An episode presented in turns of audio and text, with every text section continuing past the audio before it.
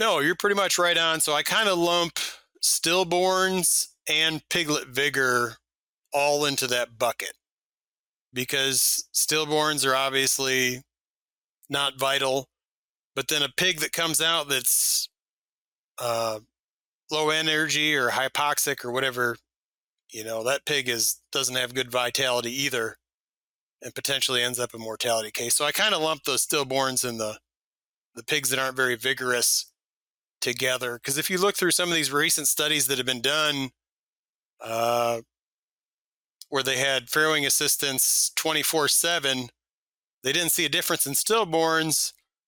But then there's difference between the nutritional regimens as far as uh, piglet survival.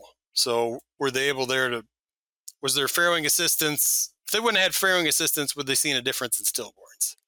So I, I tend to want to lump those together a little bit, the stillborns and the piglets of, of low vigor.